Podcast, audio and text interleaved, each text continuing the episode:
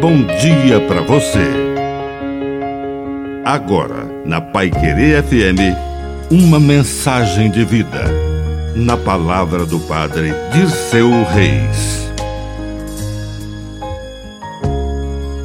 Vaidades.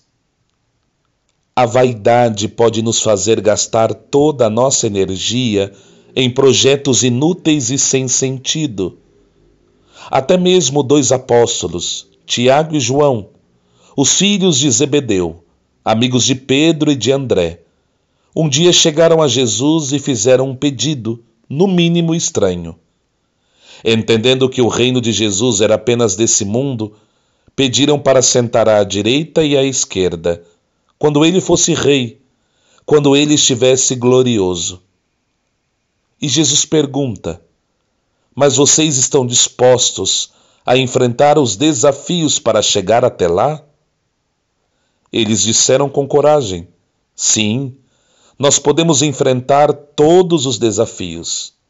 Então ele disse: Tudo bem, vocês vão beber o cálice que eu deverei beber, e ser batizados com o batismo que eu vou ser batizado.